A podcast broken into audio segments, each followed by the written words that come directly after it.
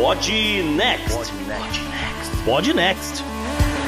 Fala galera, vamos pular para o episódio 147 do Podnext. Estou eu aqui, JP, suando em bica, já pronto pro verão chegar. Salve, ouvinte, salve, JP, aqui é Gustavo Rebelo e tô achando meio estranho esse negócio de mundo multipolar. Tá mais pra mundo bipolar, JP, mas tudo bem. Deixa a galera decidir. Vamos nessa então, a gente precisou dar uma mexida na pauta, espero que vocês gostem, porque vem bomba por aí. É, bora pro programa, JP. No Podnext dessa semana, nossos hosts trouxeram informações quanto ao mundo cada vez mais multipolar diante de ações do governo chinês. Mas não para por aí, porque tem destaque duplo para Israel. Tem o Vitor Honda retornando e trazendo as bizarrices do Japão, enquanto que no meio ambiente temos chocolates. Hum, chocolate. Tudo isso além, é claro, da agenda da semana e da dica cultural. Assinantes do Podnext Confidencial ainda terão acesso a dados sobre crimes de ódio contra judeus nos Estados Unidos. Tem garimpo no follow-up e matemática no Good Vibes. Tem também o Florida Man, que ao tentar assaltar uma loja, salvou a vida de uma pessoa. Fala sério. E aí, bora pro programa?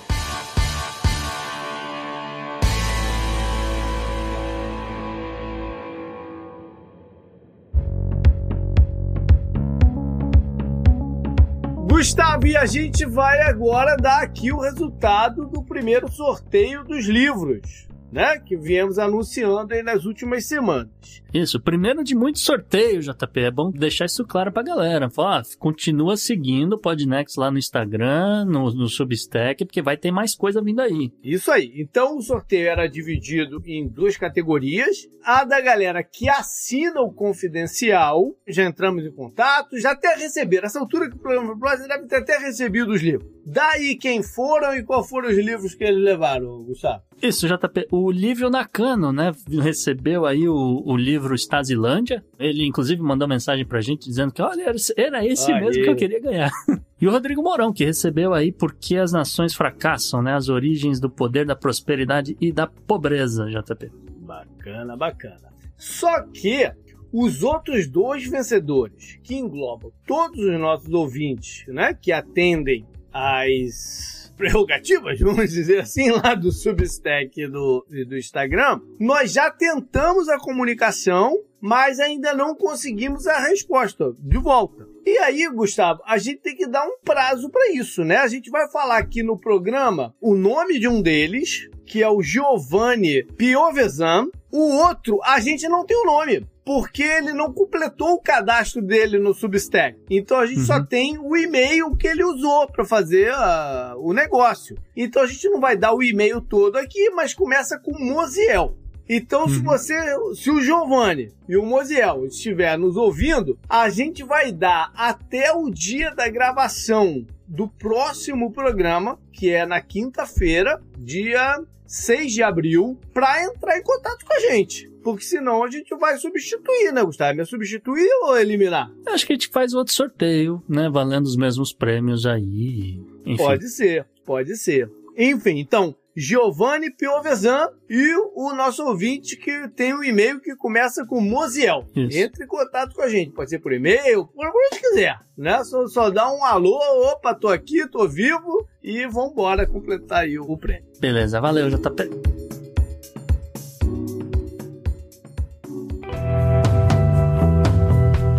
Assunto quente da semana. Vamos lá.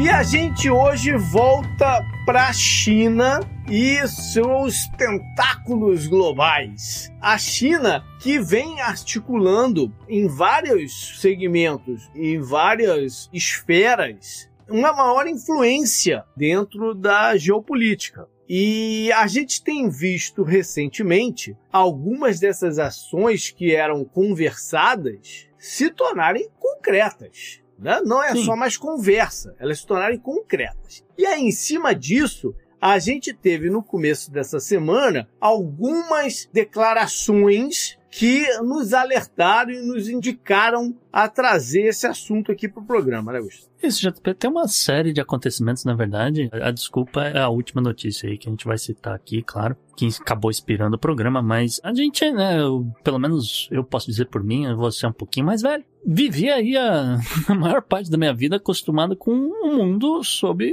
né, o domínio bélico e econômico, etc., de uma potência só, né, os Estados Unidos pelo menos o que eu digo a maior parte da minha vida, né? Tem um uhum. pouquinho de Guerra Fria quando eu era criança, né? E a gente está se caminhando para viver aí no mundo multipolar tá certo? Com, com outros players aí, parte do, de enfraquecimento e jogadas erradas dos Estados Unidos, criaram, levaram aí a esse mundo multipolar, né? E o maior destaque desse novo mundo, dessa nova era, para quem preferir, acaba sendo realmente a China. E a gente tem aqui nesse programa um destaque de algumas dessas, vamos dizer... Movimentações. Movimentações. Eu não quero usar a palavra imperialismo, não, são movimentações que eles estão fazendo para ganhar mais ainda relevância do que tem. Exatamente. Eu acho que é perfeita essa sua colocação. Realmente, é movimentações é a melhor palavra aqui. E meio que consolida isso que a gente está dizendo, né? Essa perda de hegemonia dos Estados Unidos, a ascensão de outras potências, principalmente a potência chinesa. Uhum. Então, a primeira notícia desse ano ainda, né, foi o swap né, entre a China e a Argentina. Então é bom explicar aqui, né, que a China e a Argentina já tinham um acordo de swap cambial há, há muito tempo, né, um acordo lá de 2009, que com o passar do tempo foi acabando sendo ampliado porque a Argentina vive quebrada, vive precisando uhum. de dinheiro, essa aqui é a verdade, né?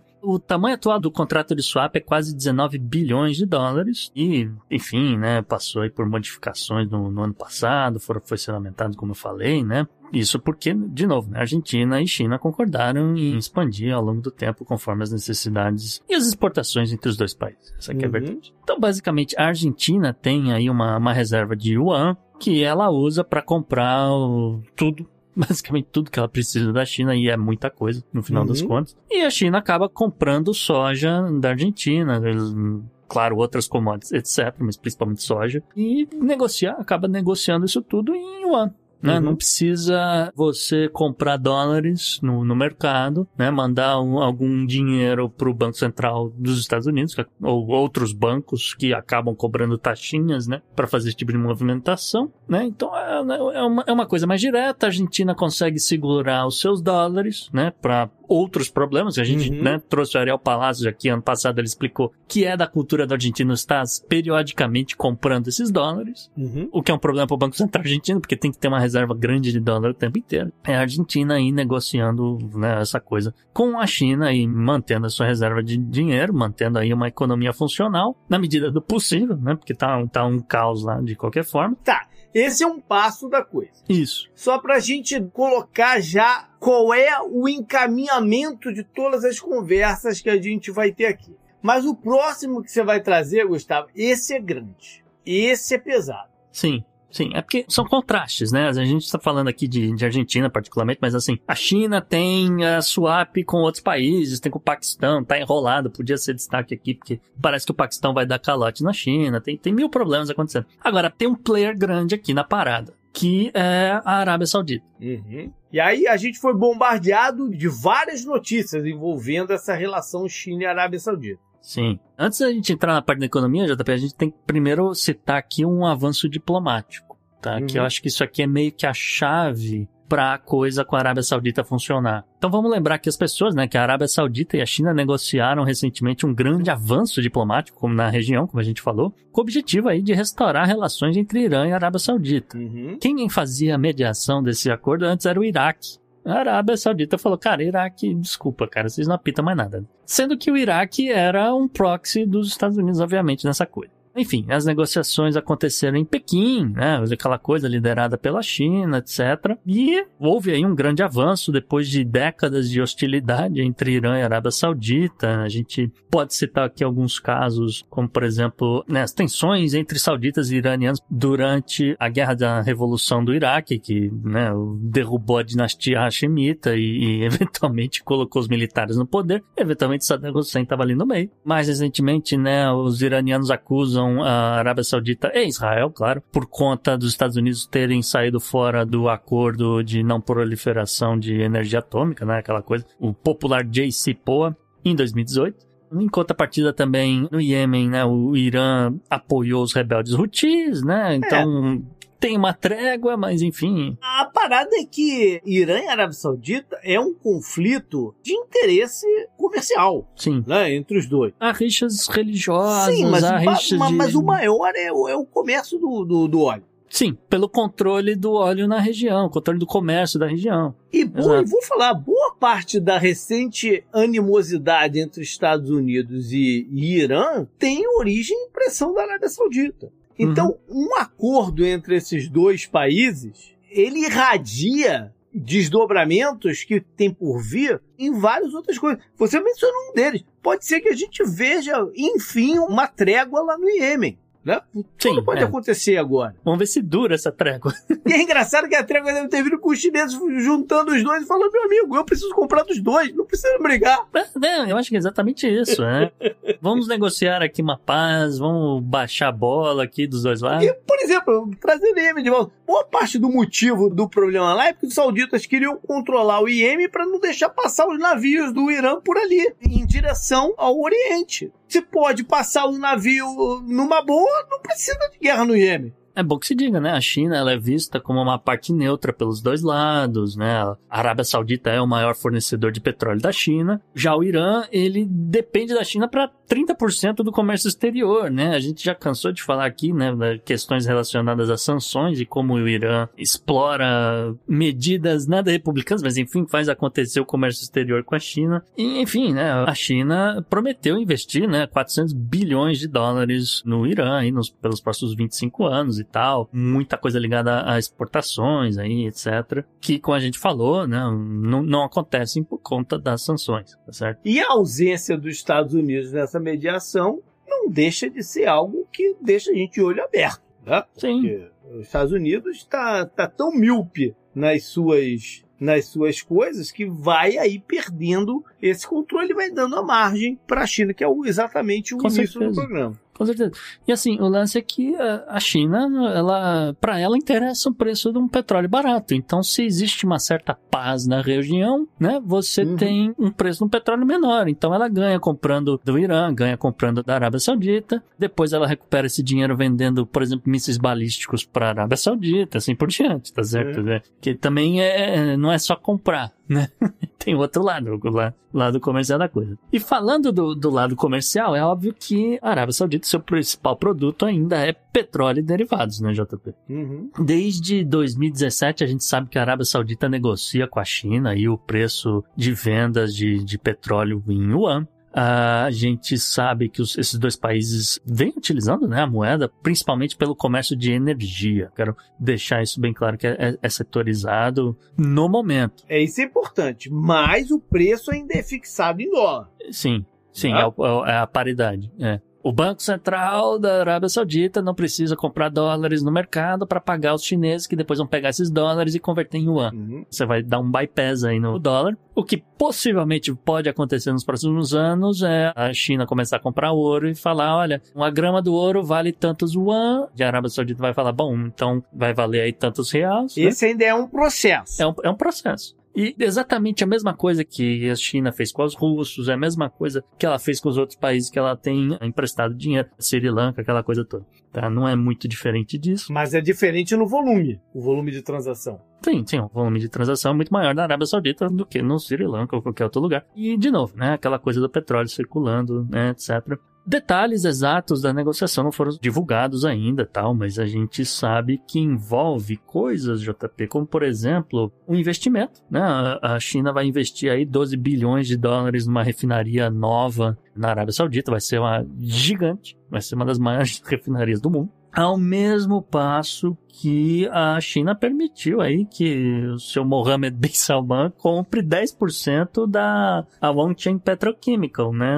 Uma, uma refinaria chinesa aí por 3,6 bilhões de dólares. Então, né, garantido o consumo de petróleo lá na China do que, por exemplo, na Europa, né, que a gente vê pipocar notícia o tempo todo dizendo que ah, não vai mais ven- vender carro com motor a combustão, né, aquele tipo de coisa. Então, a Arábia Saudita vai, vou vender para a China, que a China ainda vai ter. E você ouviu bem, é uma parte de uma empresa estratégica chinesa Sim. sendo vendida Para estrangeiros. para estrangeiros. É um percentual pequeno, mas é muito simbólico. Isso, é muito simbólico, muito significativo. É, é diferente de, por exemplo, uma empresa de serviços nos Estados Unidos que quer, sei lá, vender alguma coisa na China, ela tem que ir na China, abrir uma empresa chinesa, contratar chineses, uma parte do governo vai ficar com uma parte dessa empresa, né? Então é, é, é uma situação contrária. Olha, você tem aqui uma empresa que é 100% chinesa, tem uma parte que está no governo, tem uma parte que são né, empresários chineses, e você está abrindo para uma empresa estrangeira comprar. Tem essa coisa significativa aqui rolando. Eu te pergunto, Gustavo, será que o Xi Jinping ganhou muitas joias? Ah, ele, ele. Sabe que esse negócio de joia é diferente com a China, né? Eles gostam de jade, né? E jade não é uma pedra verdinha. Ela não é exatamente uma coisa que você encontra na, ali na Arábia Saudita. É uma coisa mais com a Índia, sabe? Mas aí, negócios à parte da Arábia Saudita é uma outra questão, né? O que a, que a Arábia Saudita faz com o resto do mundo é, é uma outra, uma outra coisa. Mas vamos seguir adiante, JP. Isso. Aí a gente já vai para um lado que a gente já trouxe aqui várias vezes, né? Quando a gente fala da guerra, do tudo que está acontecendo lá na Ucrânia e como a Rússia se viabilizou em cima das sanções internacionais e tal por conta da ajuda chinesa, né? É, JP, né? A gente vê desenvolvimentos. Porra, acho que, na verdade, quem cantou a bola primeiro foi você, né? Que falou: olha, Uhum. vai começar a guerra só depois das Olimpíadas aqui na Olimpíada de Inverno. E foi lá realmente o que acabou acontecendo. Então, assim, a gente sabe que tem um certo entendimento entre China e Rússia. E não é de hoje. Então, vamos ficar só focando aqui no, no que tem de mais recente, por exemplo. Uhum. Então, em fevereiro, né, o presidente Xi Jinping telefonou lá pro, pro Vladimir Putin, porque às vezes encontrar o Putin pessoalmente é problema, né? É, mas o Xi Jinping liga, o Putin atende. Exatamente. É, tem gente que telefona pro Putin e ele não atende, É. acontece. E, e- e é o que eu tô falando, né? Às vezes você encontra o Putin pessoalmente, você não sabe o que, que, que ele vai te servir, é meio complicado, né? Então é, é melhor telefonar primeiro. E aí telefonaram, os- e os líderes aí reaf- reafirmaram, né, o apoio mútuo, o compromisso com cooperação estratégica, discutiram a crise na, na Ucrânia, entre diversos outros assuntos, né? Expressaram a oposição à interferência de forças externas, né? Olhando para a Europa Estados Unidos, Ocidente, aquela coisa toda.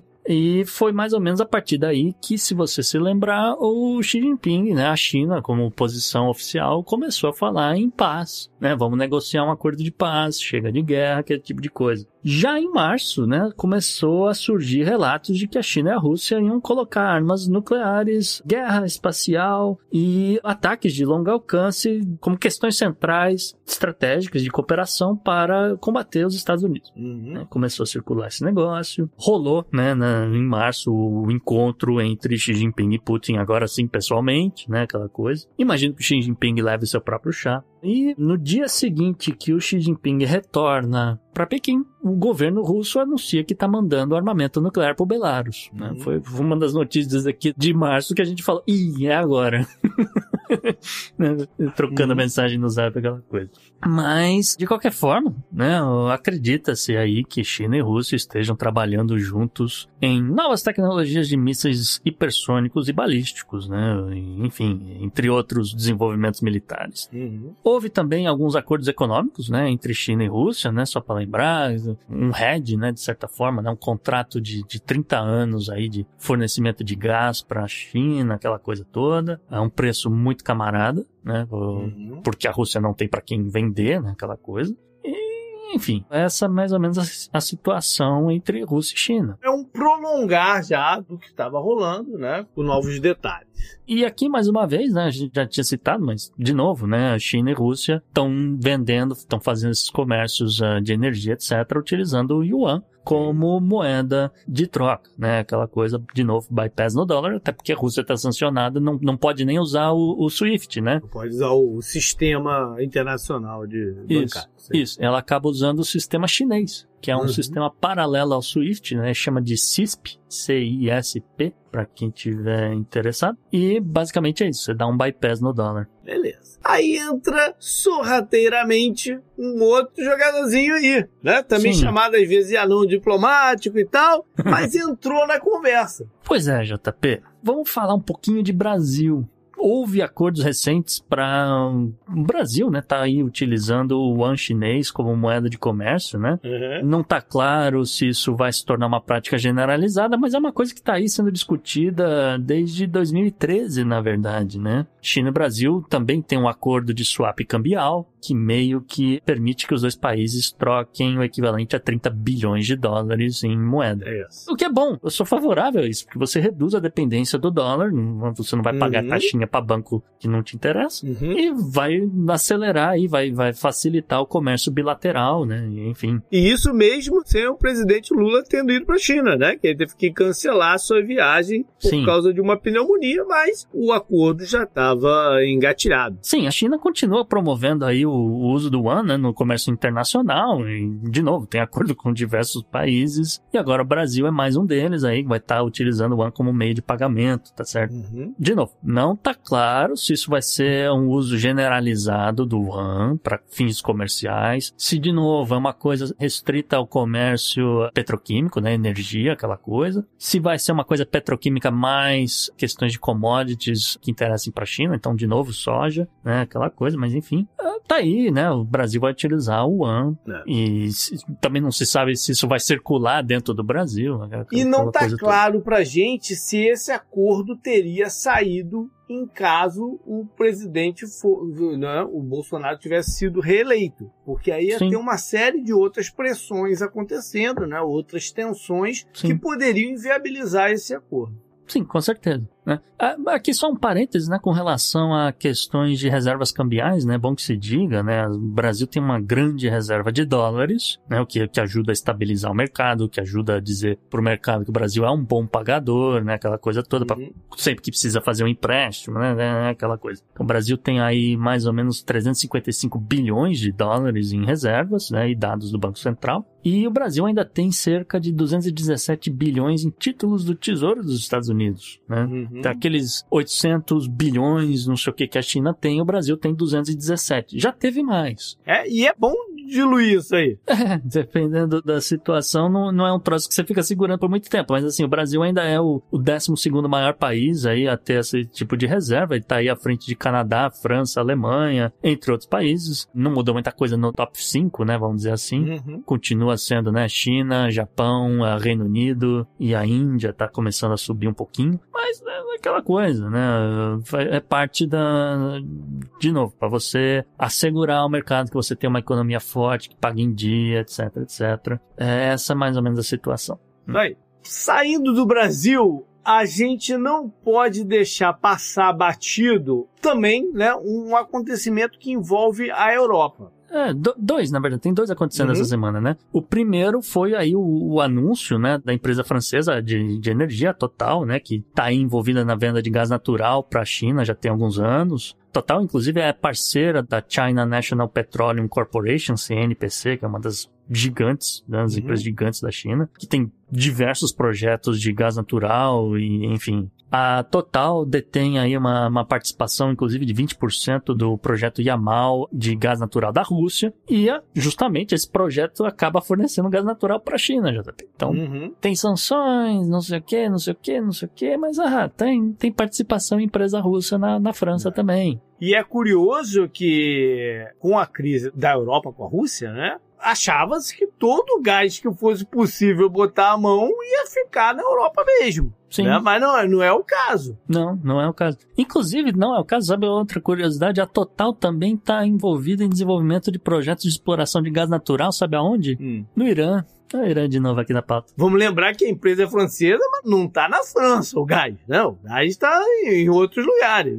A empresa é francesa. Mas enfim, né, a grande notícia é que a Total tá aí, entrou na onda junto dos sauditas e dos russos e todo mundo que tá negociando gás natural com a China, acertando os preços aí em yuan também. Mas isso, isso foi divulgado? Que, foi- que é em yuan que eles estão Sim. negociando? Sim, em yuan. Olha aí. Olha Em aí. yuan de novo. Agora a gente está falando de um país europeu, né? Sim. Que no- na sua vida normal né, faz as suas transações em euro, Sim. lidando com um produto que normalmente é baseado na cotação dólar Sim, e a gente está mudando aí para yuan. sim. Tá literalmente trocando aí euros por yuan. É. Que é provavelmente a galera que trabalha nesses projetos, etc., ganham em euros. É- Uhum. Não tenho dúvida. Não sei se eles moram Pois na é. Rússia, não sei se eles moram no Irã, não sei qual é a situação do escritório central dessas pessoas, mas eu tenho certeza que eles ganham em euro. Pois é. O Banco Central Europeu, a Alemanha, a França, a Itália, etc., nenhum deles tem reserva em yuan. Sim. Eles têm reservas em euros, em dólares, etc. Então, na hora de pagar imposto, né, a Total vai ter que pagar impostos em euros. Sim. né? Não, não, não muda nada. Isso aqui é uma, é uma coisa específica de uma empresa que foi por esse lado, porque, pô, tem negócios no Irã, tem Sabe negócios que na que é Rússia. isso, como é que faz? Isso, é- né? isso principalmente se chama é propaganda. Ah. Propaganda. Se você falar que eles estão negociando em yuan. Com certeza. Não, isso, isso você tem toda a razão. É mais propaganda que qualquer outra coisa. Porque também tem um, tem um outro lado, assim, né? A, a postura da Europa com relação à China é um pouco diferente da postura dos Estados Unidos. A Europa, por exemplo, não quer saber de decoupling. Sim. Eles nem tem como tentar fazer isso. É, a Europa tem lá suas indústrias, tem lá seus comércios, etc., mas ela é de- extremamente dependente Ah. de mão de obra de produção chinesa, né? Como a gente viu e falou aqui já inúmeras vezes, né? As, as- todas as marcas de grife italiana ou se mudaram para a China ou trouxeram trabalhadores da China para a Europa para né, suprir uma Uhum. demanda. Então, assim, para a Europa, no final das contas, não interessa tanto o decoupling, é isso aí, palavras inclusive da chefe do Parlamento Europeu, a, a Ursula von der Leyen. Ah, ela veio a público dia. Sim, porque ela está a caminho de Pequim, JP. Inclusive, ela falou, cara, a Europa vê a China como um parceiro estratégico, é importante para nós, etc, etc. O turismo na Europa depende de, de dinheiro chinês, aquela coisa toda. Mas a Ursula von der Leyen também falou em questões de protecionismo. Né? O- a gente não vai abrir aqui as portas da Europa para qualquer produto de qualquer lugar do mundo que não seguir certas regras. Né? Então, inclusive, veio a notícia aí que o, o acordo, né, que fizeram a maior festa do mundo, a gente vai ter um acordo de livre comércio da Europa com o Mercosul, tal, não sei o quê. Já é, achavam que era só uma questão de, de proteção do meio ambiente, aquela coisa de desmatamento, etc. Mudou o governo no Brasil, é- agora é desmatamento, meio ambiente e há questões relacionadas a direitos humanos e, e outras coisas também, né? Então, a lista, né, o requerimento da lista aumentou. Então, foi pro tá num limbo, né? E, e não só isso. Ela menciona também que a postura europeia frente à China tem que ser mais corajosa, um Sim. dos termos que ela usou, Sim, e falou também que muitas dessas relações vão ser determinadas pelo quanto que a China continua a financiar a guerra do Putin. Ela foi literal Também, nisso. também, também. Ou Sim, seja, ela- foram declarações fortes que ela deu antes de viajar. Sim, nós vamos fazer negócios aqui, mas vocês vão continuar comprando o petróleo do, do cara lá, entendeu? Então fica meio ruim aqui pra mim. Então tem, tem um pouco disso, né? Tem um pouco disso. Ela tá indo pra, pra Pequim pra, pra justamente é, colocar panos quentes e, e se entender, né, aqui, JP? Um minuto de cultura. Aliás, JP, você sabe qual que é a, a- a forma correta de se chamar? Se é Pequim ou se é Beijing? Rapaz, essa, essa é uma parada meio confusa mesmo, né? É, eu, quando era ah, mais novo, só chamava de Pequim, não, não, não existia Beijing. Beijing apareceu num certo momento aí da, da, da vida, e o, o meu entendimento é que Beijing é um pouco mais amplo do que só Pequim. Pequim, de repente, é regional, é uma região do, do, do negócio. Mas pode errado. É, não, na verdade não é exatamente, é, né, sempre, você, não, você não tá tão errado assim, mas não é exatamente isso que tá acontecendo. Pequim, na verdade, foi o nome que os portugueses lá no século, no- na Idade Média, né, quando eles chegaram em- em- na China e Uhum. né, conversaram, como é que é o nome aqui da região? Ah, é Pequim, né, a gente chama de Pequim. Então, né, os, os portugueses voltando pra Europa falaram, isso aqui veio de Pequim, tal, não sei o quê. Hã? Ah, tro- trouxeram coisas de Pequim, né? Então, só para dar exemplo para as pessoas, ensinaram ali, mostraram para os europeus o que era, por exemplo, o pato de Pequim, mostraram o que, que é o cachorro pequinês, né? Aquela coisa toda. E aí ficou o nome aí por séculos, até que em, em 79, né, na, na reaproximação da China com o Ocidente, a China pediu que se usasse o nome Beijing. Uhum. E a, a tradução ah, da, da palavra exatamente seria capital do norte, né? Porque até o, de novo, né, até uma outra dinastia, eles utilizavam o Nanquim, que seria a capital do sul, ou Nanjing, também, se, se você preferir, né? Seria aí a capital do sul. Então é isso. Pequim é a capital do norte. E de onde é que os portugueses tiraram o nome Pequim? Porque provavelmente não entendiam muito o mandarim que os O caras cara falava beijinho, ele Pequim, beijinho, Pequim, assim? É, algo, é, tem alguma coisa por aí. É, o, o- o- enfim, na hora de escrever o português, é, então botou um P, mas era um B, e, enfim, ficou Opa, é Pequim. Pequim, era Pequim, é Era Pequim. Pequim, Tá é, entendeu? É, E aí Tá alguém botou um P e ficou Pequim, entendeu? Mas Tá enfim, é, certo. é culpa de Portugal. A gente então viu todas essas relações e todas elas têm uma linha em comum, Tem. que é a substituição do dólar pelo yuan Isso. nas transações comerciais. No médio prazo, isso pode ser um golpe duro nos Estados Unidos. Duro. E a gente vai falar, a gente não vai entrar nessa parte aqui agora. A gente vai falar um pouco disso, de repente, quando a gente fizer o programa da crise bancária americana. Enfim, vamos Sim. ver aí. Quando é que a gente vai estar falando sobre isso? Até porque é muito discutível isso. Então, mas a gente vai discutir isso no outro programa. Não vai discutir aqui porque não, não, não dá tempo e, e cabe mais lá. Uhum. É, mas o fato, isso pode ser um duro golpe nos Estados Unidos. É, eu diria que assim, isso é um, é um duro golpe na economia americana, né? não necessariamente na, na, na política monetária, esse tipo de coisa. não Você política acaba- monetária, mas, mas não, mas é é um- os- o, na, na dólar, economia, sim. o dólar é um, é um símbolo americano. Exatamente. É, então tem uma- um aspecto de influência e de força política. Sim. né? Então a gente, a gente vai discutir essa questão do dólar Exatamente. no é. outro programa. Mas essa, essa é a linha em comum que é, margeia todos esses casos Sim. que a gente falou. E nem dá pra. Não, não, não tô entrando na discussão. É, e nem dá pra julgar esses países todos aqui que a gente citou, não os, os- os sancionados, né? Os outros, né? Então, a França, a Arábia Saudita, o Brasil mesmo, a Argentina, etc. Porque é uma forma deles se defenderem. Então, realmente, a Argentina tem uma reserva ridícula de dólares e para eles é um problema muito sério você, né? Tá o tempo todo comprando dólar. Se os chineses botam que é condição de negócio, é É. condição de negócio também. É essa. Então, né? e, e, e por que que, ah, de novo, né, outro, outra função dessa reserva, né, você tem, por exemplo, uma crise inflacionária global, né, o mundo inteiro Uhum. vendo aumento de preço de tudo, você precisa comprar produto do mercado. Que produto que você quer? Ah, eu quero produto ah, da Europa, que sei lá, eu quero um produto que venha do- do- dos Estados Unidos mesmo, etc. Você precisa do dólar, então você tem o tempo todo, né, um monte de dólar saindo, a inflação aumenta, você tem mais dólares saindo. Então é, é, é- é uma forma de, eu não diria que é um controle de inflação, mas é uma forma de você segurar papel moeda, né, no, no- dentro do seu país Também. uma crise muito maior. Então, por exemplo, se você precisasse comprar vacinas no, no meio de uma pandemia. Isso é o que Entendeu? o americano chama, o que você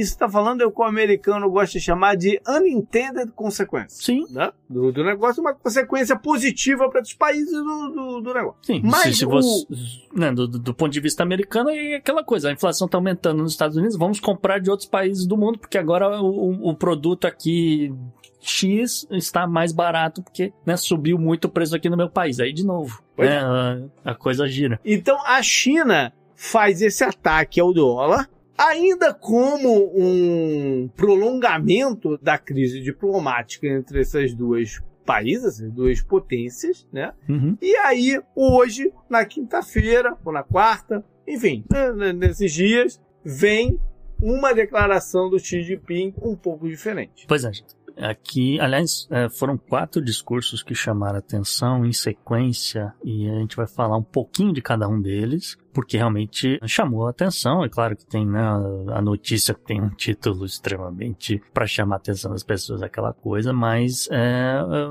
não, não, não apaga, não oculta aquilo que ele disse em discurso. Porque assim, foram inúmeros artigos e notícias nos últimos meses citando né, o presidente chinês Xi Jinping, pedindo aí para os seus ah, nos militares chineses que se preparem para a guerra, tarará, tarará. Isso aí vem acontecendo desde novembro do ano passado. Mas, como eu falei, chamou a atenção aí os discursos que rolaram na, na reunião anual do, do Parlamento da China e do seu principal órgão consultivo político né, o- em março. Como eu falei, né, o, o Xi, em, em- em diversos momentos nesses, nesses discursos que ele fez, né, ele falou sobre a questão de prontidão para a guerra, inclusive disse para os seus generais que eles ousem lutar de fato se houver um chamado para luta. O governo chinês também aproveitou para anunciar um aumento de 7,2% no orçamento de defesa, o que é praticamente o dobro dos últimos 10 anos. E planos, né? Planos para tornar o, o, país menos dependente de, das importações uh, estrangeiras de grãos, né? Então, um, um salve para o Brasil, para a Argentina aqui de novo, né? Então, não sei como é que eles vão resolver esse negócio, mas enfim, de qualquer forma, diminuir a dependência de importação de grãos, né? Pequim divulgou aí novas leis relacionadas à prontidão militar, inaugurou novos abrigos antiaéreos em cidades uh, ali no, no Estreito de Taiwan, também escritórios de mobilização de defesa nacional, etc. Teve um bocado de coisa. Mas, enfim, né? Teve alguns destaques aí, questões relacionadas a reuniões, né? São reuniões que ocorrem simultaneamente. É uma coisa muito da China, JP. Uhum. Rolou o Congresso Nacional do Povo, e rolou, não, como eu falei, ao mesmo tempo, a Conferência Consultiva Política do Povo Chinês. É uma rodada de reuniões chamada de duas sessões, porque, de novo, como eu falei, acontecem ao mesmo tempo. E houve várias declarações que chamaram a atenção né, de diversos jornais. Né? Então, por exemplo, né, o principal jornal teórico do Partido Comunista Chinês né, publicou aí um ensaio ensaio intitulado uh, Sob a orientação do pensamento de Xi Jinping para o fortalecimento do exército, avançaremos vitoriosamente. É um, um título bélico. Uhum. Nesse ensaio, né, tem uma passagem que, que, eu, que eu vou destacar, né, aspas. Diante das guerras que podem nos ser impostas, devemos falar com os inimigos em uma linguagem que eles entendam e usar a vitória para conquistar a paz e o respeito. Okay. Na nova era, o exército popular insiste em usar a força para parar de lutar. Mas nosso exército é famoso por ser bom em lutar e ter um forte espírito de luta. Com milheto e rifles, derrotamos o exército do Kuomintang, equipado com equipamento americano ele, né, ele, o exército, derrotou o inimigo né, número um do mundo, armado até os dentes, no campo de batalha coreano e realizamos uh, um teatro de batalha poderoso e majestoso que chocaram o mundo e fizeram fantasmas e deuses chorar. Fecha aspas. É lembrança também, né? Foi lá atrás. O Estados poderia lembrar também que os mongóis atravessaram a muralha e chegaram lá, né? Também, enfim.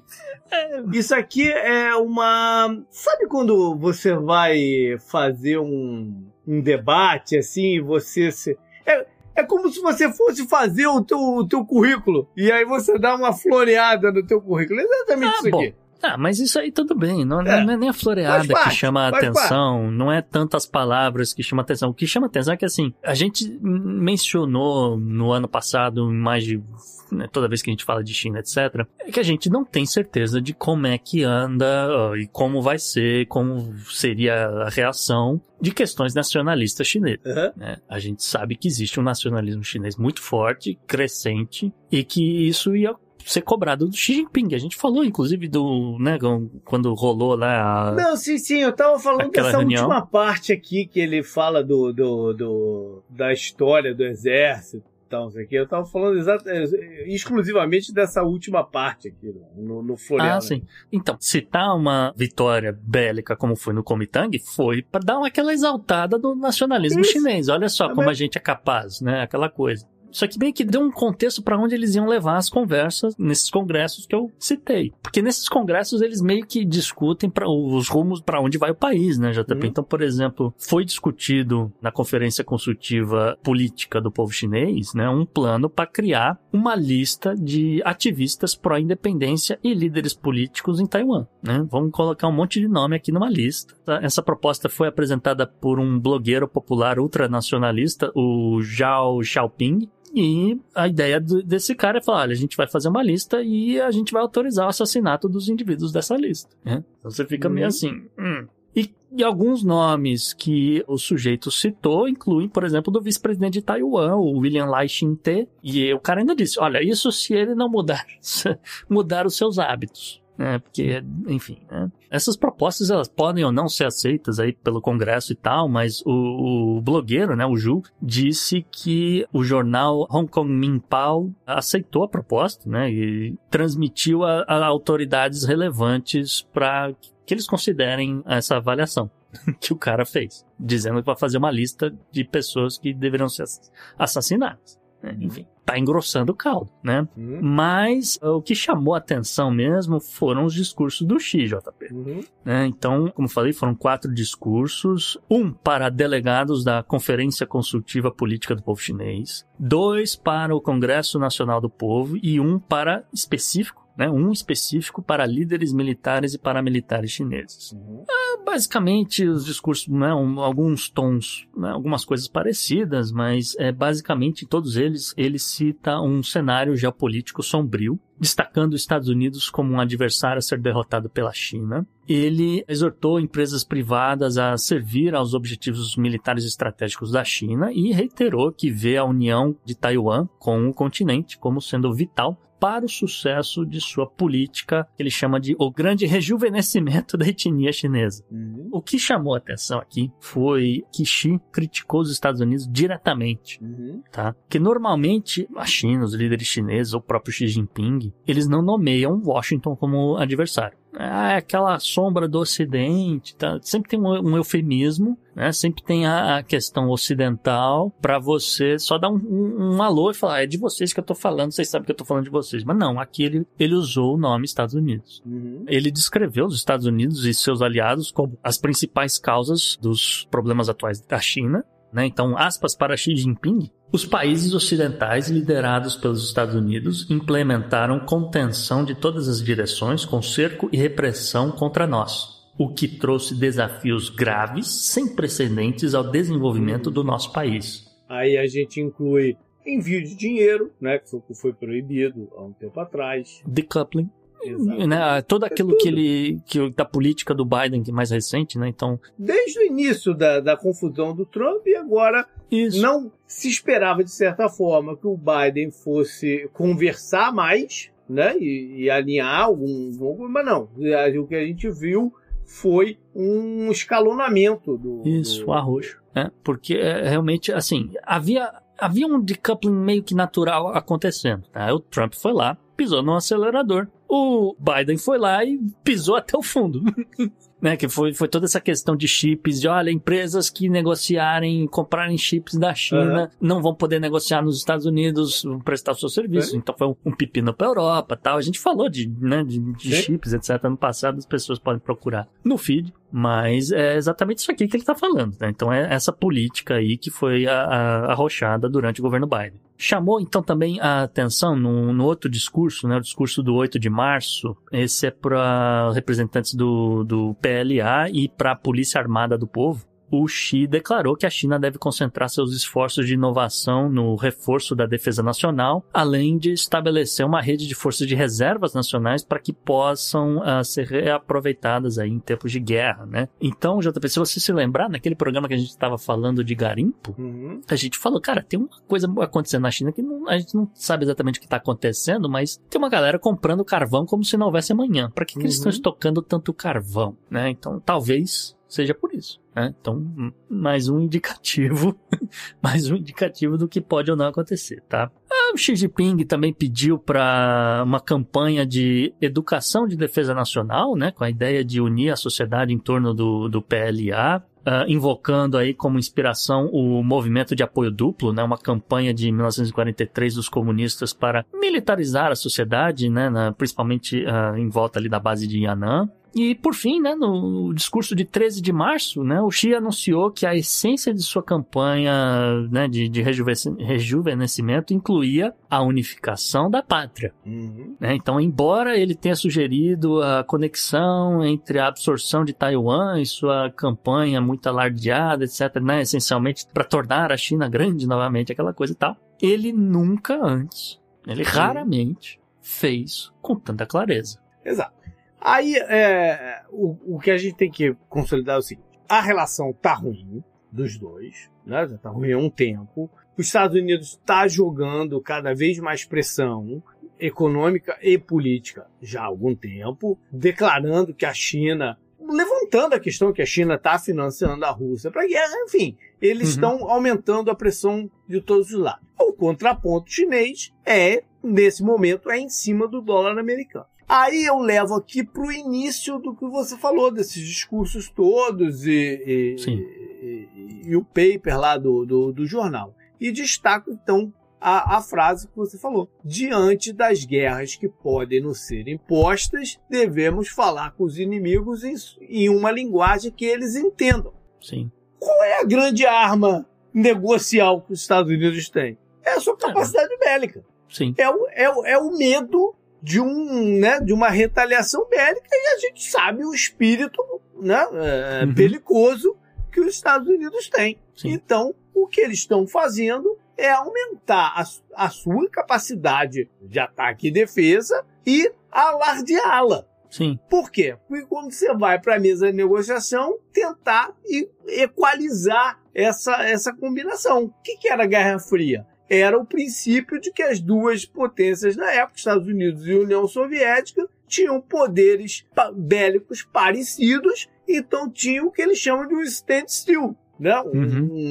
um- qual é a melhor de- tradução de standstill agora? Me fugiu. É a ideia de que você tá esperando o primeiro tiro vir de algum lado. Ou você vai dar o primeiro tiro dependendo do que o outro fizer. É um, é um impasse. A tradução é impasse, mas. É, isso, mas principalmente um não atirar no outro para que a consequência não seja catastrófica. Então é isso que a China quer fazer. Por que se falava há, há um tempo atrás sobre a nova Guerra Fria? A nova Uhum. Guerra Fria seria isso: um standstill entre Estados Unidos e China por ah, não preocupações, mas por querer, eh, por não se querer ver as consequências físicas do que pudesse acontecer. Então a gente está caminhando para essa história. Sim. Sim, a gente tá caminhando para isso. Ahn, a gente tá vendo a confusão que está nos Estados Unidos com milhares de outros assuntos. Então a China enxerga uma fraqueza nos Estados É. Unidos aí nos, nos últimos anos. E ficou de saco cheio, né, das- dessas leis que os Estados Unidos passou, né, por questões de decoupling, etc. E falou, então, então tá, então eu tô vendo uma, uma vulnerabilidade aqui, eu vou explorar, né? Tá, tá dentro do direito dela. Ah, enfim, é, a gente tá aqui cravando que, ah, Taiwan invadida amanhã. Não. Não é isso. Não é isso. Não. A gente, tá, a gente tá fazendo um snapshot dizendo nesse exato momento, né? Nesse exato E o endgame é ter força negocial. Exato. Esse é o endgame. O endgame não é a guerra. O Não, endgame é ter exatamente. força negocial. Sim, exatamente. E a China também tá mostrando força. Ela precisa mostrar força. Se você pensar, ela, ela tem que mostrar força pra dizer que, olha, então vocês fazem o que vocês quiserem, você manda a presidente do Congresso pra Taiwan a hora que quiser, entendeu? É, vocês, entendeu? É, é, vocês, só vocês fazem o que vocês quiserem, então tá bom, a gente vai falar grosso também. Tudo É, então ação é e um reação. isso. Ação e reação, sim. E, enfim, se, se a vulnerabilidade né, nos Estados Unidos aumentar, eu, pelo menos a minha, o meu entendimento de, de tudo isso aqui que foi feito, olha, se, se ficar ainda mais vulnerável, aí a gente só vai concretizar aquilo que a gente já vem falando há muito tempo de unir a pátria. Né? Uhum. Que é de novo, a expressão, para usar a expressão que o Xi Jinping usou. Então, assim, é, vai acontecer? Vai. Quando a gente não pode cravar ainda. Então é isso. Então a gente já aqui vai finalizar deixando alguns teases de problema futuro, que eu não sei quando vão sair também, mas que, que vão vir por aí, né? Um Sim. deles é esse que a gente falou, da parte financeira, de, de bancos e tal, dólar e, e tudo mais. O outro é de sobre é, futuro, futura negociação e uma tentativa ah, de acordo Estados Unidos e China, que É, pode se, se vir... for, se for possível o diálogo ah, É. falado, a gente apoia, né? É Mas, é, enfim, né? vai saber qual tipo de diálogo que eles vão ter que utilizar. É isso aí. Up next. Up next.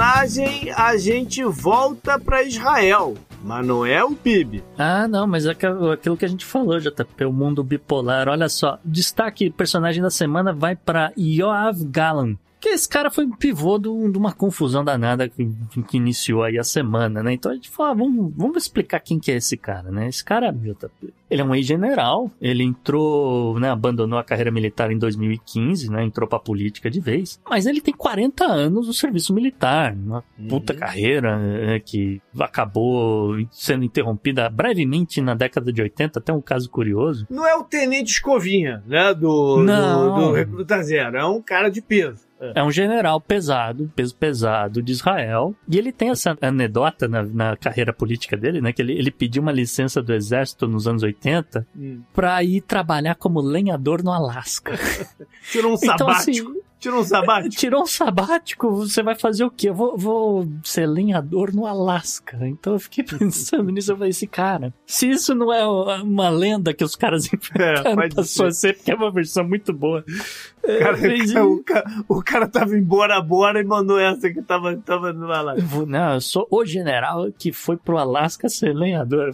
Enfim, depois que eu, eu soube desse negócio, eu falei, "Ah, esse cara tem meu respeito, porque se realmente aconteceu, parabéns. Mas assim, o fato é que o, o ex-comando, né, teria voltado desse período sabático pro serviço militar e colocaram ele para liderar o Chayette eh, 13, né, uma unidade de comando naval importante de Israel, tá? Eventualmente ele foi subindo de cargos até que ele chegou a liderar as forças de Israel durante a operação de 2008 contra o Hamas na faixa de Gaza, ah, que ficou conhecida como Operação Chumbo Fundido. Uhum. Foram 30 dias de combate, levou à morte aí 1.417 palestinos e pelo menos 13 israelenses e tal. Então, assim, para Israel, esse cara é um herói de guerra reconhecido, que derrotou o inimigo, aquela coisa toda, etc, etc. né? Se o mundo vê ele dessa forma, é outra parada. Uhum. Enfim, cada um que julgue aquela coisa, né? Mas é, foi ele que levou aí ao, ao impasse político, né, em, em Israel e que, por consequência, levou a um dos maiores protestos e greves nacionais desde a fundação do país, tá? Uhum. O estopim foi justamente quando o então primeiro-ministro Benjamin Netanyahu não gostou de algumas declarações que Yoav fez, né? Yoav que, né,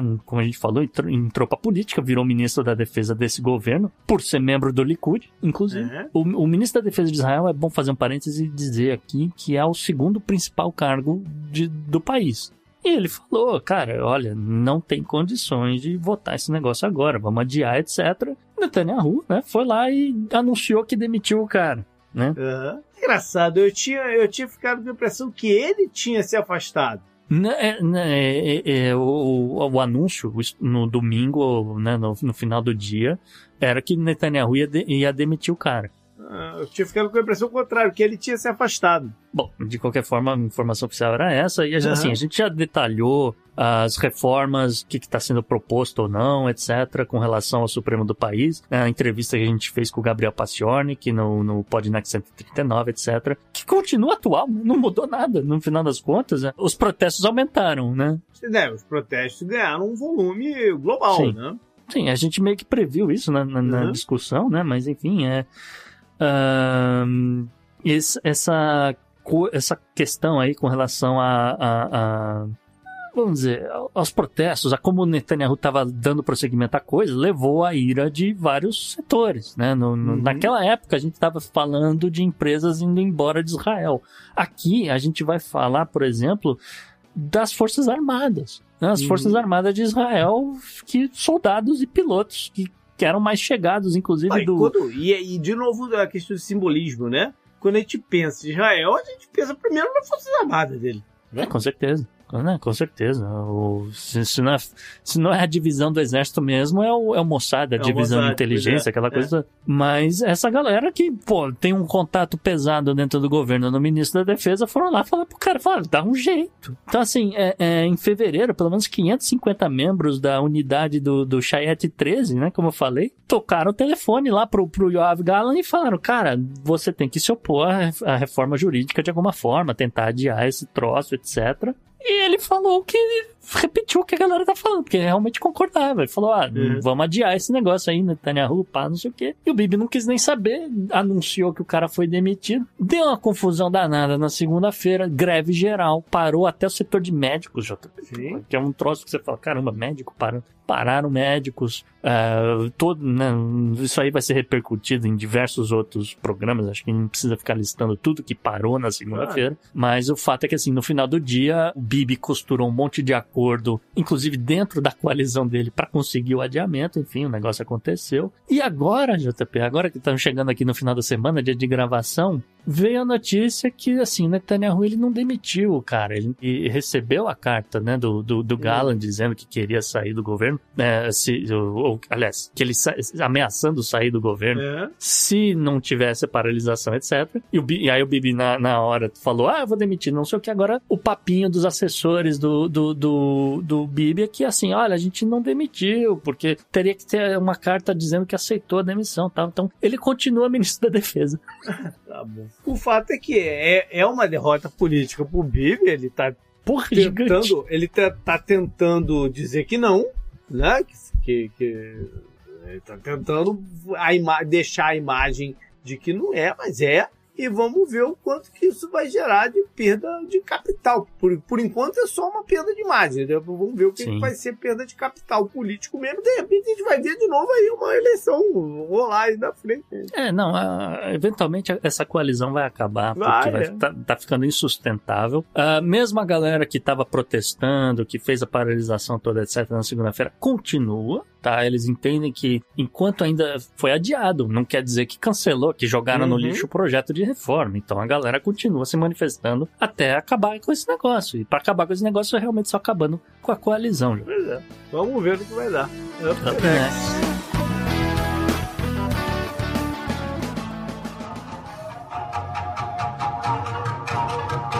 E quem entra com a coluna da semana é o Vitor Honda. Tava com saudade de ouvir o Vitor Honda por aqui e as maluquices que vem do Japão. Manda aí.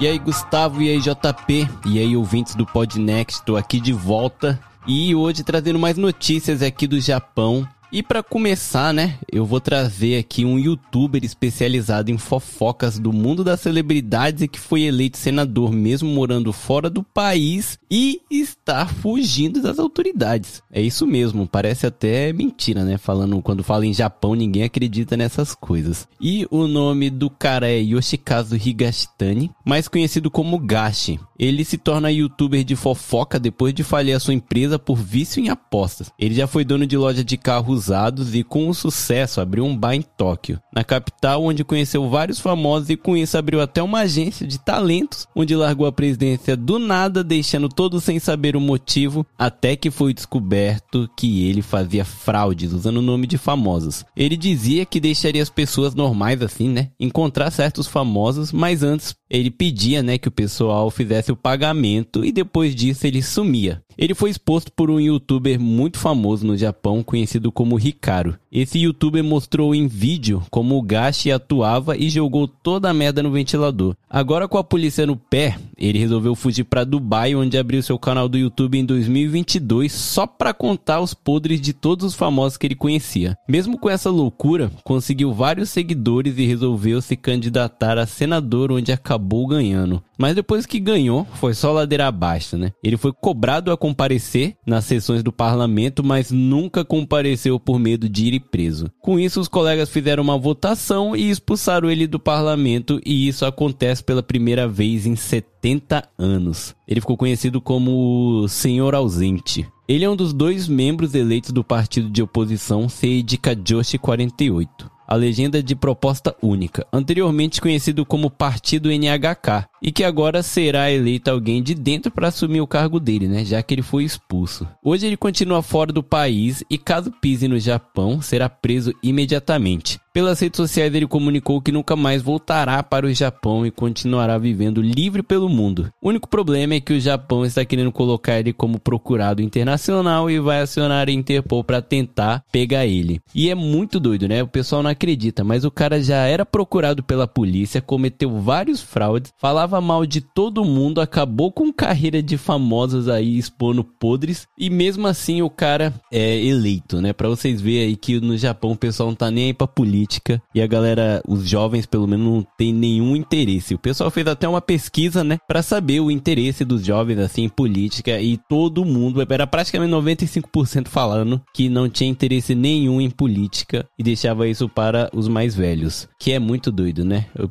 pessoal acha que na Ásia, fácil fazer, né? Se, se for corrupto, não vai dar certo. Aí o cara tava procurado, morava fora do país e mesmo assim ganhou, cara. É muita loucura. E aí, Japão tá muito louco ou não? Agora na televisão, né? A televisão japonesa, o pessoal sabe que rola muita loucura, mas normalmente até que é tranquilo. Hoje em dia tá um pouquinho mais chato, né? Mas no dia 24 de março, durante uma transmissão ao vivo do programa Sukiri, que é um programa de notícias, né? Um comediante que se chama Kasuga estava alimentando os pinguins um zoológico quando os apresentadores ficaram falando em tom de brincadeira para ele tomar cuidado onde pisa e não acabar caindo no lago. Uma típica cena de humor japonês onde o comediante finge escorregar e cai dentro do lago. É meio que sobre a pressão, né, do, dos comentaristas falando, né? Então ele acaba cedendo e faz essa brincadeira. E até alguns anos atrás seria até que engraçado, mas até a televisão japonesa que costumava ser vale tudo por risada, tá mudando aos poucos. Essa cena acabou criando uma discussão na internet e todo mundo caiu em cima do programa, fazendo que os apresentadores se desculpem ao vivo e perdendo o apoio dos zoológicos para fazer conteúdo com os animais. Os programas de notícias do Japão costumam ser bem diferentes da do Brasil e é sempre bem humorada, com passeios gastronômicos entre as notícias e passeios em lugares assim para animar as famílias a sair de casa e passear, né, em família. Mas aos poucos as coisas vão mudando e muitos esperam que daqui a alguns anos os programas malucos da televisão japonesa irão sumir. Que é uma pena. Será? E aqui no Japão, galera, é muito legal. Eu gosto muito da televisão japonesa. É impressionante que todos os programas têm legenda do que eles estão falando, coisa que é difícil ter na televisão brasileira, assim, né? Então aqui sempre tem legenda. É sempre muito bem humorado os programas, até de notícias, assim. Claro que entre notícias pesadas e tristes, assim, tem uma ou outra, mas eles colocam alguma coisa bem humorada para segurar o pessoal que tá assistindo, né? Eu mesmo gosto muito dos programas de comédia japonesa. Eu sou, eu sou fã da televisão japonesa, tirando essas partes assim que eles acabam perdendo a mão. Mas de resto eu até que gosto, né? E agora uma última notícia que parece é mentira, parece uma notícia muito velha porque para você ver que o Japão não evolui nunca. Aqui no Japão, as escolas fazem a cerimônia de formatura em março, né? Em uma escola do ensino médio que fica na província de Hyogo, um rapaz que tem a mãe japonesa e pai americano, no caso ele é preto, resolveu ir com o cabelo trançado para a cerimônia. Normal, né? Já que ele não tem o cabelo comum de japonês, que é liso, né? Ele tem um cabelo mais afro assim e resolveu fazer tranças para ir mais, como posso dizer, é, baixo, né? Com cabelo baixo, assim. Estiloso, vamos falar assim, né? Eu mesmo sou fanzaço do, de tranças. Por mim, eu viveria de tranças se não fosse pela dor que é puxar o cabelo. E a escola impediu ele de participar da cerimônia por dizer que o cabelo não condizia com as regras da escola e que todo mundo deveria usar cabelo que um garoto é, normal, limpo do ensino médio usaria. Existe até uma folha com desenho do cabelo comum que deve ser usado, mas que claramente só serve para japonês que tem sim um padrão, né? Todo mundo tem o cabelo liso, então é fácil manter esse padrão. Parece que tem cadeia a escola aqui, né? Essa notícia é bizarra e revoltante, até porque eu, né, eu mesmo, eu, Vitor, passei pela mesma situação na escola. Para quem não sabe, eu tenho o cabelo mais enrolado assim, né? Ele não é liso e eu costumava passar um creme que igual eu fazia no Brasil, passava um creme pra, vamos dizer assim, acionar os cachos, até que começou a rolar o bullying e na escola falou que não, eu não poderia usar o cabelo assim, porque era fora do, do que condizia com as regras da escola, sendo que era o meu cabelo normal. Então, por conta disso, eu usei o cabelo raspado durante a escola quase toda, né, os três anos do ensino médio eu usei o cabelo raspado, só no último ano eu deixei o cabelo crescer um pouco, onde para tentar se encaixar eu alisei, e mesmo assim eles não gostaram falaram que não tava no padrão e eu meti louco e mandei tudo se danar e fui assim mesmo. Então ainda existe muito esse preconceito, né, com o pessoal de fora que eles não não enxergam isso como naturalidade. Eu já vi pessoas loiras mesmo indo pra escola e a escola pedindo pra pintar o cabelo de preto porque não pode com cabelo loiro. Tipo, cara, é, é umas notícias que parecem mentira, né? Essas coisas aqui na escola do Japão ainda é muito, muito atrasado. E para vocês verem aí que aqui as coisas é, falam que é futurística, mas só em algumas coisas, porque no dia a dia do, do humano, né? De coisas, de pessoas, sobre pessoas, parece que nunca avança. É sempre ainda esse preconceito, é sempre eles em primeiro lugar e não tenta rever as coisas, né? É muito doido. Então é isso, pessoal. Eu sou o Vitor lá do No Japão Podcast. Eu sou o correspondente internacional aqui direto do Japão pro Podnext. E é isso. Muito obrigado aí por esse espacinho. Espero que vocês tenham gostado aí. E até minha próxima aparição. E se quiser me ouvir mais, corre lá no, no Japão Podcast. Valeu, pessoal. Um abraço.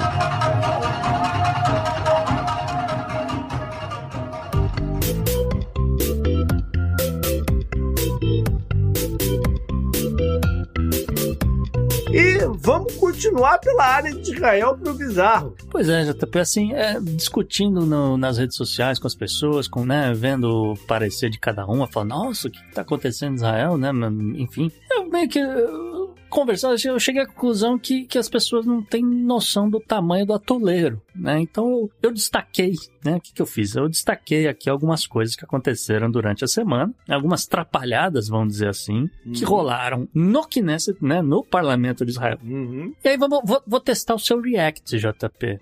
Quero testar o seu React, ver o que, que você acha dessas coisas que aconteceram antes da greve geral, tá? Tá. Vamos ver. Olha só, a primeira, a primeira coisa que chamou atenção, tá? O ministro das Finanças apareceu né, no, no, no- parlamento, né? E ele estava enrolado numa bandeira. Uma bandeira que representava a Jordânia como território de Israel. E ele anunciou, JP, que não existe povo palestino, apenas israelitas.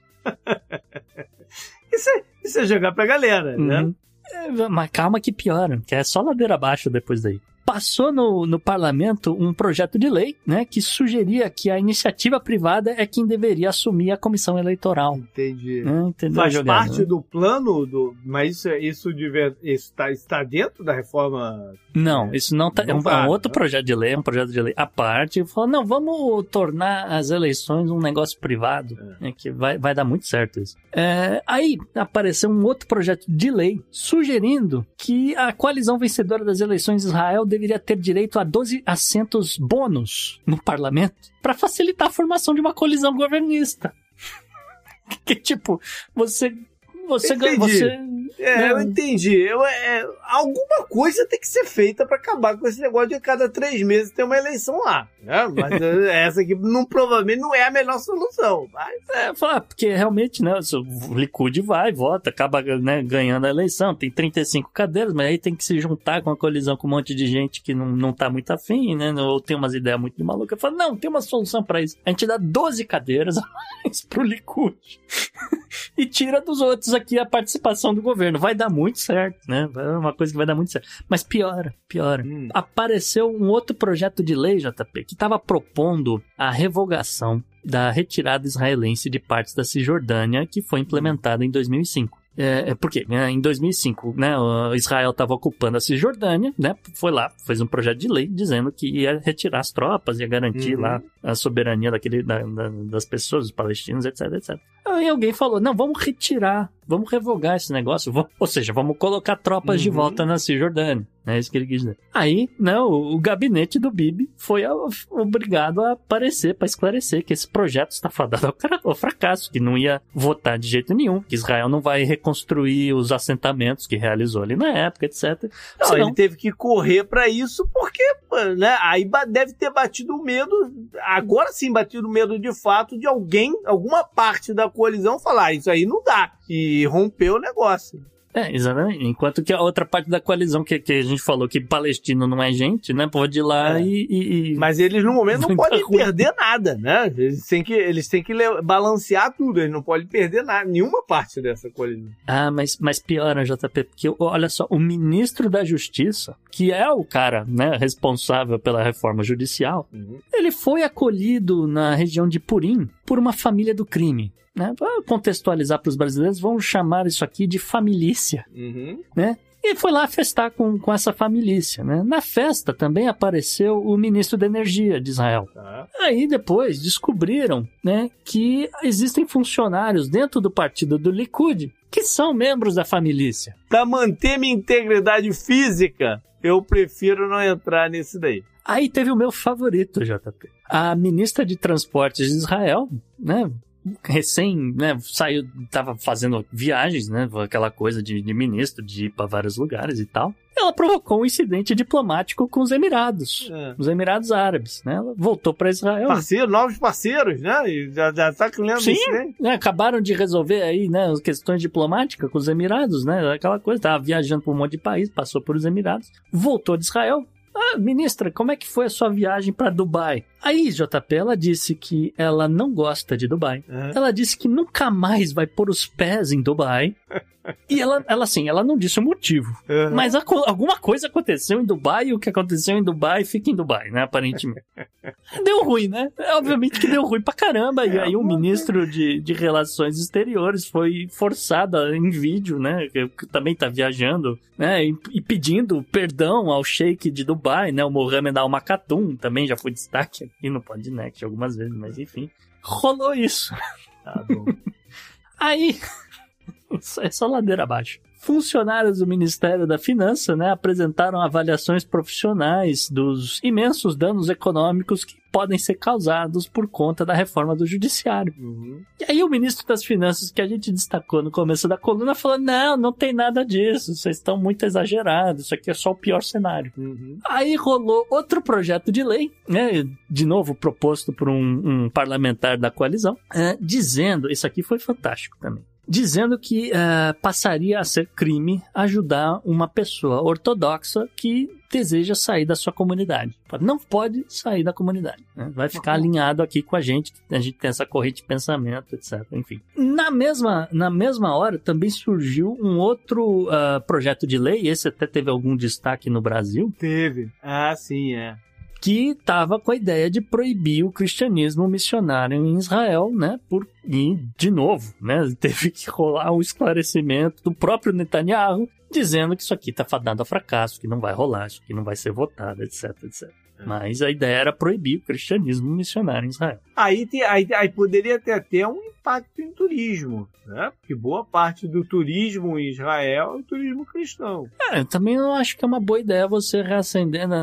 A gente trouxe destaque aí Uhum. questões relacionadas a crimes de ódio nos Estados Unidos, né? Questões aí de... eh, de novo, você não quer reacender polêmica entre cristãos e judeus no, no mundo, né?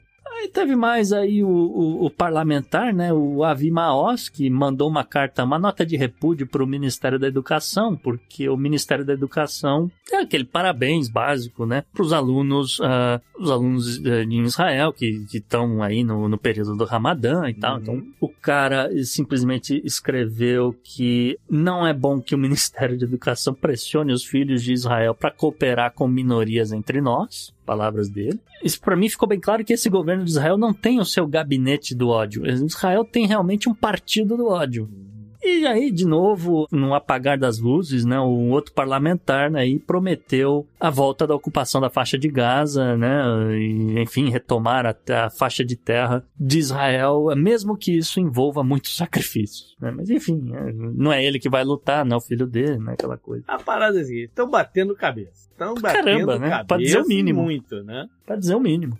Né? isso aqui é, isso aqui tá conseguindo ser pior do que o Congresso atual nos Estados Unidos, que, com maioria republicana. Que mesmo a maioria republicana tá conseguindo fazer algumas coisas. Ah, isso aqui tá conseguindo ser pior por toda essa perseguição de palestinos do que qualquer coisa que você viu no, no Brasil nos últimos quatro anos, assim, no sentido de perseguição de minorias, porque aqui realmente a galera tá falando. "Ah, a gente vai lá, mata mais, mesmo que morra alguns da- de nós, mas a gente retoma a terra pra gente, que tipo, é chegar de fato em vias de dar um, um golpe, mas enfim, né, a ponto de querer proibir o, o- o cristianismo missionário, né, então de novo, enfim, é. Israel tá muito, muito fora do alinhamento, vamos dizer assim, de um, de um raciocínio aceitável. Isso é preocupante porque, de novo, né, a parte simbólica e tal. Quando a gente pensa em Israel, a gente pensa em eficiência. A gente Uhum. pensa em uma coisa mais, né, mais organizada do Pé no que chão. Exato, do que a, a, a gente sabe o, que acontece na região. E o que a gente está vendo é um momento complicado, né? quebrando Ah. esse tipo de ideal, né? de, de- de- pintura idealizada. Sim, não tem condições de seguir essa coalizão com esses caras. É, não tem. Vai, vai, é, em breve, eu não sei quando, mas em breve vai ter outra. Up next. Pela união dos seus poderes, eu sou o Capitão Planeta! Vai, Planeta! Chocolate e meio ambiente, você vai falar o quê? De Léus? Não, a gente tá entrando aí na semana do chocolate, né? A semana da Páscoa, É né? Então, as pessoas devem estar discutindo aí se vale mais a pena comprar ovos ou barras, né? Aquela discussão de rede social e zap. Mas eu resolvi aqui, eu encontrei alguns dados interessantes, né? Um levantamento da Chocolate Scorecards, né? Uma colaboração entre a Be Slavery Free, a Macquarie University e a Universidade of Wollongong, que ah, meio que desejavam responder ah, o que distingue ah, uma empresa que faz chocolate do bem. Vamos dizer assim, né? O chocolate que não usa trabalho infantil, escravidão moderna, desmatamento, uso excessivo de agrotóxico, aquela coisa toda. Na hora Vamos de fazer que- o seu chocolatezinho. Vamos ter que cancelar o, o chocolate, não? Não, a gente não precisa cancelar o chocolate, JP, porque realmente esse levantamento aí que eles fizeram com 38 dos principais fabricantes globais de chocolate, né? E teve uma galera que passou aí, vamos dizer assim, nesses critérios do bem. Então, ah, alguns destaques para as holandesas, a Original Beans e a Tony's Chocolonely. A Beyond Good, uma fábrica de Madagascar. Eu gostei do nome Beyond Good. A, a Alter Eco, a empresa com sede nos Estados Unidos, e a Alba, empresas da Suíça. Como é que a gente vai saber, vai saber o que, onde comprar dessa galera aqui? É, pois é, isso aqui é um pouco mais difícil. Tem que jogar É. no Google e ver as. Tem que fazer uma busca aí pra encontrar os, os produtos dessa, dessa galera aqui, viu? E, e, assim, não deve ser muito, coisa muito fácil, porque, por exemplo, a Original Beans, JP, ela, é, ela faz chocolate artesanal na Europa. Então deve ser uma Uhum. coisa muito, muito Local, local, né? assim, É. na, na região e tal. Eu fiquei até curioso pra provar. E assim, esses caras também é, têm mensagens inspiradoras no site, dizendo o que, que eles fazem ou deixam de fazer e tal. E va- vale a pena realmente dar uma Uhum. pesquisada e olhar quem são. A, a Tony's a Chocolonely, ela disse que tem como missão fabricar chocolates livre de trabalho escravo. Caraca, que mundo, né? A gente tá em 2023, cara. É, não, eu, entendo perfeitamente a, a a revolta, porque eu também fico, porque assim, é, a gente viu ah, o que aconteceu no Rio Grande do Sul com relação à é. produção de vi- vinícola, né? As pessoas desesperadas por emprego e dinheiro. Agora a, gente tá, agora a gente tem que começar a desconfiar de qualquer produto que a gente tá consumindo. Né, E aí eh, não deu, não deu um, sei lá, não deu três meses, veio de novo a notícia de trabalho semi-escravo no Lula Palusa, no festival que rolou no, no outro fim de semana. Enfim, eram situações bizarras que poderiam aparecer aqui no, no bloco que a gente faz de, de mesmo nome, mas gente preferiu não destacar porque tinha coisas ainda piores. Mas, é, de novo, né?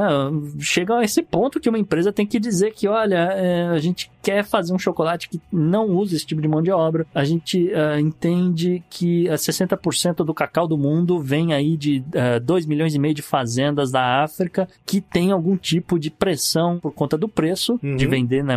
Vender, tentar vender uma- o maior volume possível no melhor preço e isso acaba levando a trabalho infantil, escravidão moderna, etc. Uhum. E não é isso que, que essas empresas querem, né? Então chega nesse ponto, né? Só para comparação, né? o que, a gente está chamando aqui de, de trabalho, né? De escravidão moderna, esse tipo de coisa. O produtor médio de cacau ganha menos do que um dólar e 20 centavos por dia de trabalho né, o pequeno produtor, né, que, que é isso que a gente está falando. E a mulher produtora de cacau ganha até 50 centavos por dia, que é tipo 50 centavos de dólar por dia.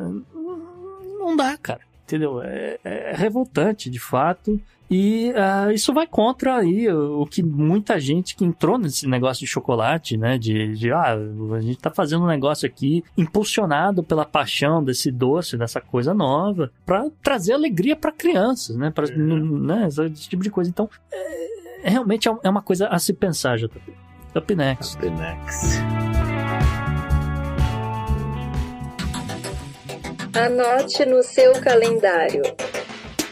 JP, o que, que você traz aí na agenda da semana, agenda do passado? Vamos lá, você tava falando de chocolate, começa a Semana Santa, né? No, no dia 2, é o domingo de Ramos. E aí, durante a semana, a gente vai ter a Quinta-feira Santa, Sexta-feira Santa, Sábado de Aleluia e tal. É a semana de Páscoa, já se apro... É o domingo de Páscoa que é na outra, né? Já, já se aproximando por aí. E o curioso é que o domingo de Páscoa, né, cai no dia 7, Hum. e é o mesmo dia que aqui nos Estados Unidos se comemora o Dia Nacional da Cerveja. Ah, não aí. combina muito, né? Mas Acho enfim, que tem tudo a ver, acho que tem tudo É. a ver aí. tá bom. O meu plano, eu não sei seus planos pra Páscoa, JP, mas eu vou ver o filme do Super Mario. É bom. Vou levar a acabar- Nicole. vou- Eu vou ter que acabar. Eu, na verdade, vou acabar sendo forçado, vou acabar sendo levado aí. É, Eu vou me diferente. Ah, mas se o filme é bom, eh, vale a pena. Tá bem, tá bem. Dia 6 de abril, que é a quinta-feira, Hum. começa aí um evento de esportivo. Começa o Masters de golfe. Ah, Vamos ver que, que relevância vai ter o Masters esse ano. Aonde vai ser esse ano? É, não, não. O Masters é sempre em Augusta. Ah, Augusta, na Geórgia, é verdade. É, Tá- tá é certo, o, gra- é tá o certo. grande evento de, de, de, de golfe do ano. Né? Na verdade, Entendi, é, o, é o Masters. Vamos lá, que agora que a gente tem um monte de eleições aqui pra falar. Hum. Primeiro, no- e todas elas no dia 2 de abril, Tá. que é o domingo que o programa né, vai pro ar no- na noite Uhum. ou na- na- no dia anterior que o programa vai pro ar. Sim. Vai ter rolado, então, o segundo turno em Montenegro. A gente já falou Sim. várias vezes, falamos no- aqui no Confidencial, Uhum. em que o atual presidente, o Dukanovic, pelas pes- as pesquisas apontam que ele tem uma leve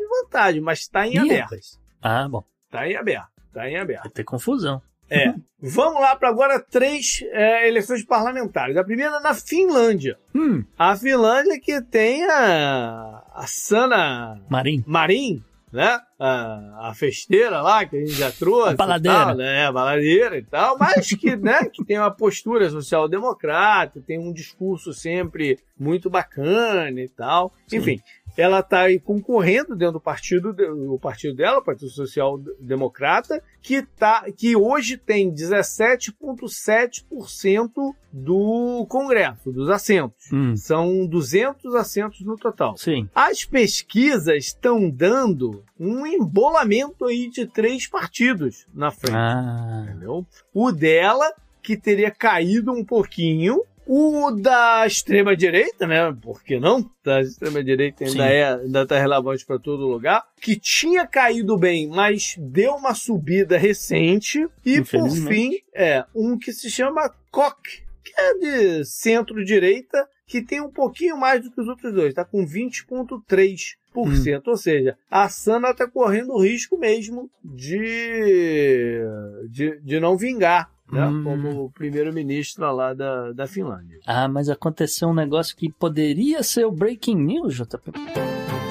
Mas não é, É. um Breaking News, porque nem já é, mo- né, o, assunto aqui já foi antes da eleição, mas é, é, vale a pena mencionar, né, que hoje, dia de gravação, Aham. a Finlândia conseguiu que a Turquia votasse, né, para sua entrada na OTAN. A Turquia foi lá, votou, passou. Olha. Então agora é só uma questão burocrática, realmente assinar papéis lá em Bruxelas. Mas tá aí, Finlândia, novíssimo membro da OTAN. Quem sabe, Isso isso, pode, isso pode ter impacto na eleição. Eu acho que sim, isso aí Isso é uma resposta para quem desconfia, né? Para quem tá desconfiado do, do, do- do partido, quem tá desconfiado da Sana. Marim, tá pensando em votar, por exemplo, na extrema direita. Sim. né, pode, pode olhar e falar, não, peraí, ela, ela faz, ela cumpre o que É faz. Ela um- demora, não é a melhor coisa do mundo? Ah, talvez, mas ela faz. É um né? desenrolar aí os, nos- já nos 45 do segundo tempo. né? Interessante ver como é que isso vai impactar. É. Vamos ficar de olho. Tem também parlamentar na Bulgária, que seus 240 assentos estão para jogo. É uma, uma eleição tipo Snap,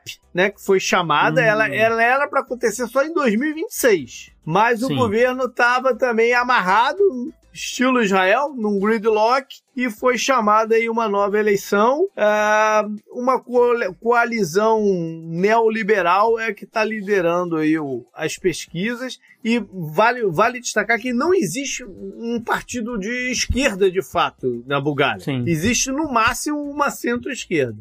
Esquerda Hum. não existe. Uhum. E o último, mais como curiosidade do que qualquer coisa, tem eleição em Andorra. Ah, Andorra é aquela rua no, no- no- no- na cordilheira entre França e, Hum. e Espanha. É literalmente uma rua. quem tá concorrendo? O padeiro contra o açougueiro? Não, é engraçado que são 28 assentos. É Eu, eu ia chutar que ia ser uns 12, não, são A 28. cidade, o país inteiro tá eleito. E, e aqui, como curiosidade, a Andorra, o, o- o, é, simbolicamente, ela tem dois príncipes. Você sabe quem são Sim. eles? É, eu tenho alguma coisa, eu sei que tem alguma coisa com a França, não Então, tem? o Macron é um príncipe de Andorra. Ah, eu sabia que tinha um negócio com a França. O Macron é um príncipe de Andorra e tem um bispo lá da Catalunha que é o que é o outro, o outro príncipe. O governo é um governo leo, atual, né, neoliberal e deve permanecer. É, no... Isso é um parlamento, isso é uma reunião de condomínio, né? Vamos combinar, é por aí. É por aí. Vamos lá para a parte histórica, então. Começa com o dia 3 de abril de 1996. Foi quando estourou o Panama Papers. Que a gente já hum. falou aqui, né? Que ah, na verdade o nosso programa foi sobre o Pandora Papers, né? Que foi outro, é, outro escândalo. Panama Papers é o é, tem, pioneiro. Tem, é, foi um vazamento anterior. Né, que Sim. aí mostrou como é que a, de fato como é que a galera estava lavando dinheiro a rodo para todo lado. Esse sim teve impactos uh, fortes né, né, em bancos e em todo. O Pandora ficou mais na curiosidade e tal. O Panama Papers teve, teve, teve uma, uma repercussão bem mais forte. Dia 4 de abril de 2002 foi quando, depois de 27 anos, uh, acabou a guerra civil na Angola que o governo chegou a um acordo com o UNITAR, que era o grupo paramilitar. Eu lembro disso. É, é que tá tocava o terror. Ele tocava o terror na década de 70 e 80. É, várias por muito Por muito tempo se falava na década de, de 90 sobre pessoas que estavam andando na rua e pisaram numa mina terrestre. Sim, sim, não. Foi, foi, foi bem sangrenta essa guerra civil e, e por muito tempo, né? 27 anos é, é, é tempo uhum. pra danar. E aqui no dia 5 de abril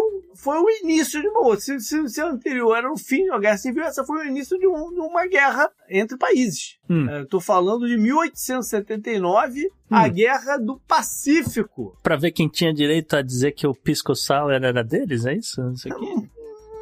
Não, não. mas é, foi uma guerra entre o Chile e Peru e Bolívia. Hum. Peru e Bolívia contra o Chile, né? Por direitos ali do, do deserto do Atacama e, óbvio, componente econômico motivador era o controle de área de mineração. Hum. Tá? Que, que, que, hoje fazem parte do, do, do Chile. Tá? Ah, sim. É. O Chile que é inimigo de todo mundo, né? No, ah, na, sim. É. Na, na, América do Sul. que mais? Uh,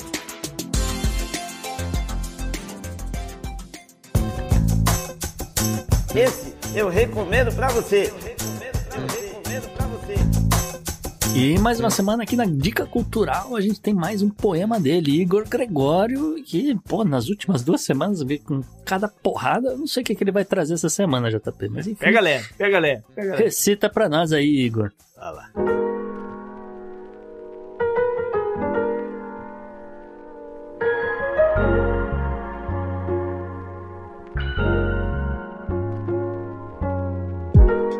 Olá, meu nome é Igor Gregório, sou um poeta paraibano que irá recitar aqui para vocês um poema.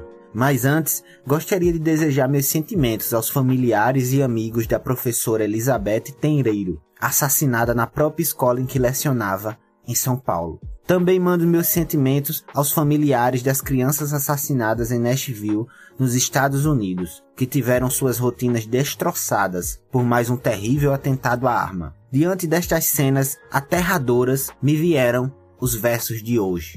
O nome do poema é Desarmar, e ele diz assim: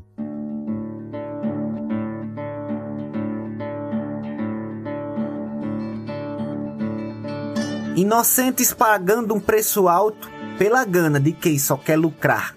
Tantas armas moldadas para matar, tanta gente caída no asfalto.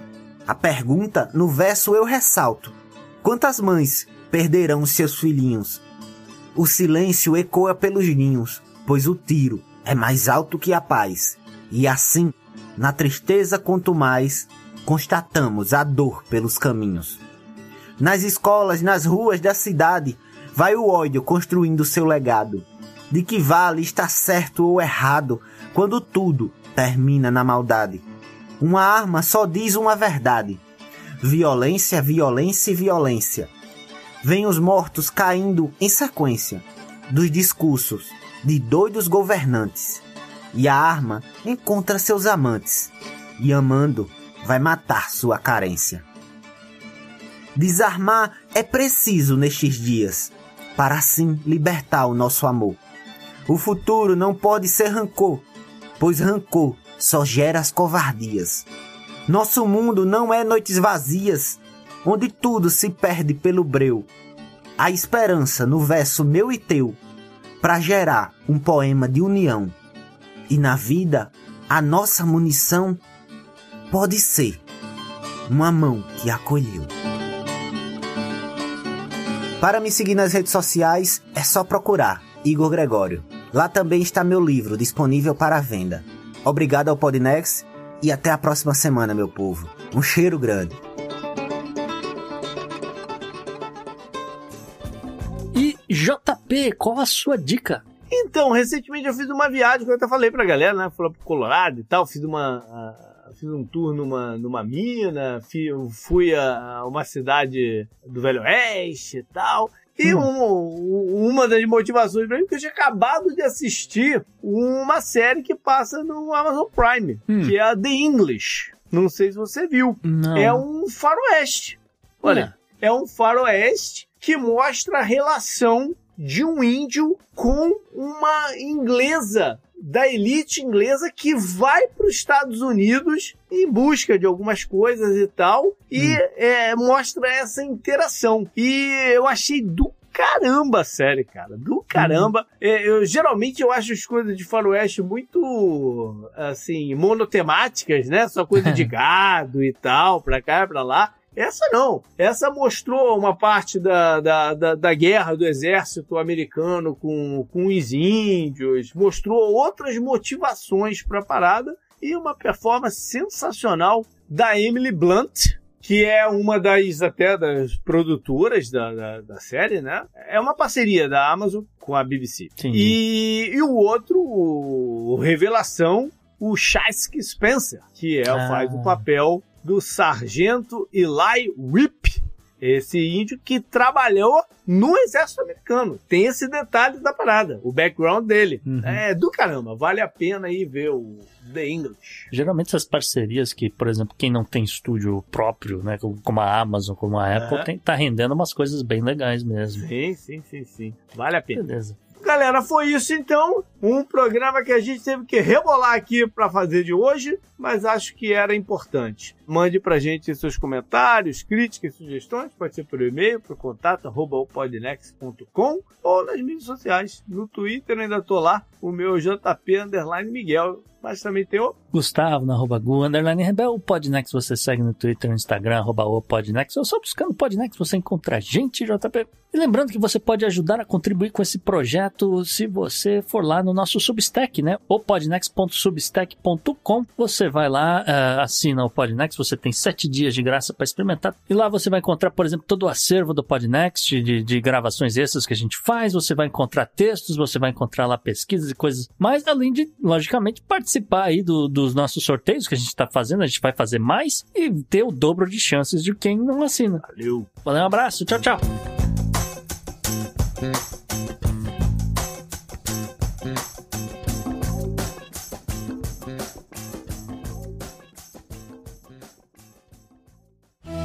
Este episódio foi editado por Atelas, soluções em áudio para podcasts. Encontre a Atelas nas redes sociais. É só buscar por arroba Atelas Edição.